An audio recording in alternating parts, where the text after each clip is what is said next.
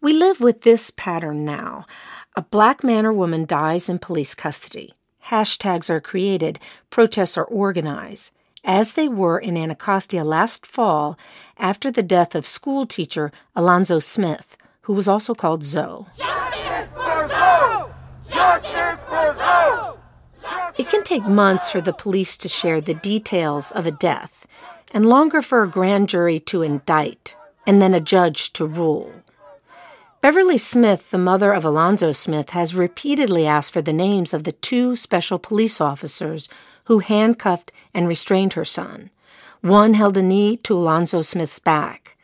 The medical examiner said the cause of death was sudden cardiac arrest, complicated by compressions of the torso and cocaine in his system. His death was ruled a homicide. Here is Beverly Smith speaking with contributor Kymone Freeman, co-founder of We Act Radio in Anacostia. Hi, Peace World. This is Kymone Freeman here at We Act Radio Anacostia Studios. I'm here with indelible mother, Miss Beverly Smith. So glad to have you here. Thank you for having me.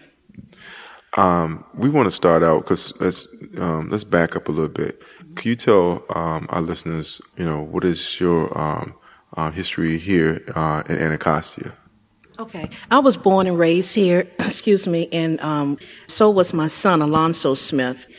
On November 1st of 2015, in the early hours of November the 1st, my son Alonzo was heard by neighbors of Marlborough Plaza apartment high-rise complex on Good Hope Road Southeast, running and screaming loudly, saying, "Help, help, they're trying to kill me." Few neighbors in Marlborough Plaza had called the police for an assault in progress. When two Metropolitan Police Department arrived on the scene, my son Alonzo was found face down, handcuffed, two special police officers, one with his knee in his back, and the other one was standing above his head. My son was not breathing. My son was dead, and he was pronounced dead at the hospital. To date, the special police officers involved in my son killing names has not been released. As of early part of December, my son's case was given to the U.S. Attorney General Office. Following a couple weeks after that, his case has been given to the grand jury. They refused to release any information concerning my son's case, who are they summoned, what type of evidence they have. As you all probably know, Chief Kathy Lanier had released the videotapes of the body cams that was on the two Metropolitan Police Department that arrived on the scene. They were very emotional for me to watch. Excuse me, I know Chief Lanier had made a statement that I was afforded to review the video before releasing it to the public, and that isn't so. However, two internal affairs officers did arrive to my home, but after they left, I realized that they had released the video to the public 37 minutes prior to me reviewing it. I found that to be very, very disrespectful for them to do that, to release the video body cam showing the world my dead son's body lining the hallway before I even had a chance to review it. And what did that video reveal? One of the security guard knee, which all his body weight was in his back, and the medical exam report proves that because there was massive hemorrhaging in his back, which caused his death, compression to the torso. Also, the Washington Post had an article that Chief Kathy Lanier made a statement that she do not train police officers or special police officers in that manner. And that sounds ridiculous because that's a common, very common practice for police officers. We had an intern here at We Act Radio for the minor fraction of a 75-cent fare evasion, mm-hmm. and 125 pounds, 5'2", and they did the same exact thing, mm-hmm. knee and her back, mm-hmm. And affecting an arrest. Before we go, Ms. Beverly Smith, mm-hmm. can you tell us anything about Zoe, what kind of man he was. My son Alonzo, a.k.a. Zoe, he was a father of a 6-year-old boy named Makai.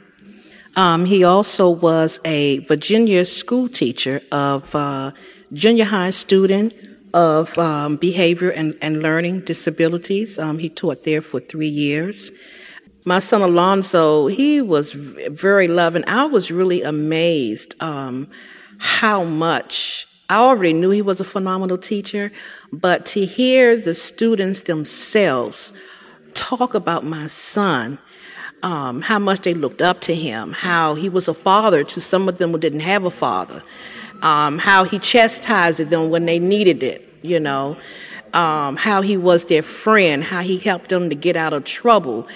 I mean, it was just, I was just in awe of the things that the kids were saying about my son, how they miss him, the things that he used to do, like they knew he loved sushi. He eats sushi for breakfast and he eats sushi for lunch, you know, and how he was a comical guy, which he was, very funny, had a beautiful smile, very beautiful smile. And he was just a loving guy. And you know, the hole that I have in my heart, it will always be there. It'll never be filled. You know, people talk about closure, you know. There will never be any closure. The only thing that I'm looking for now is justice for my son.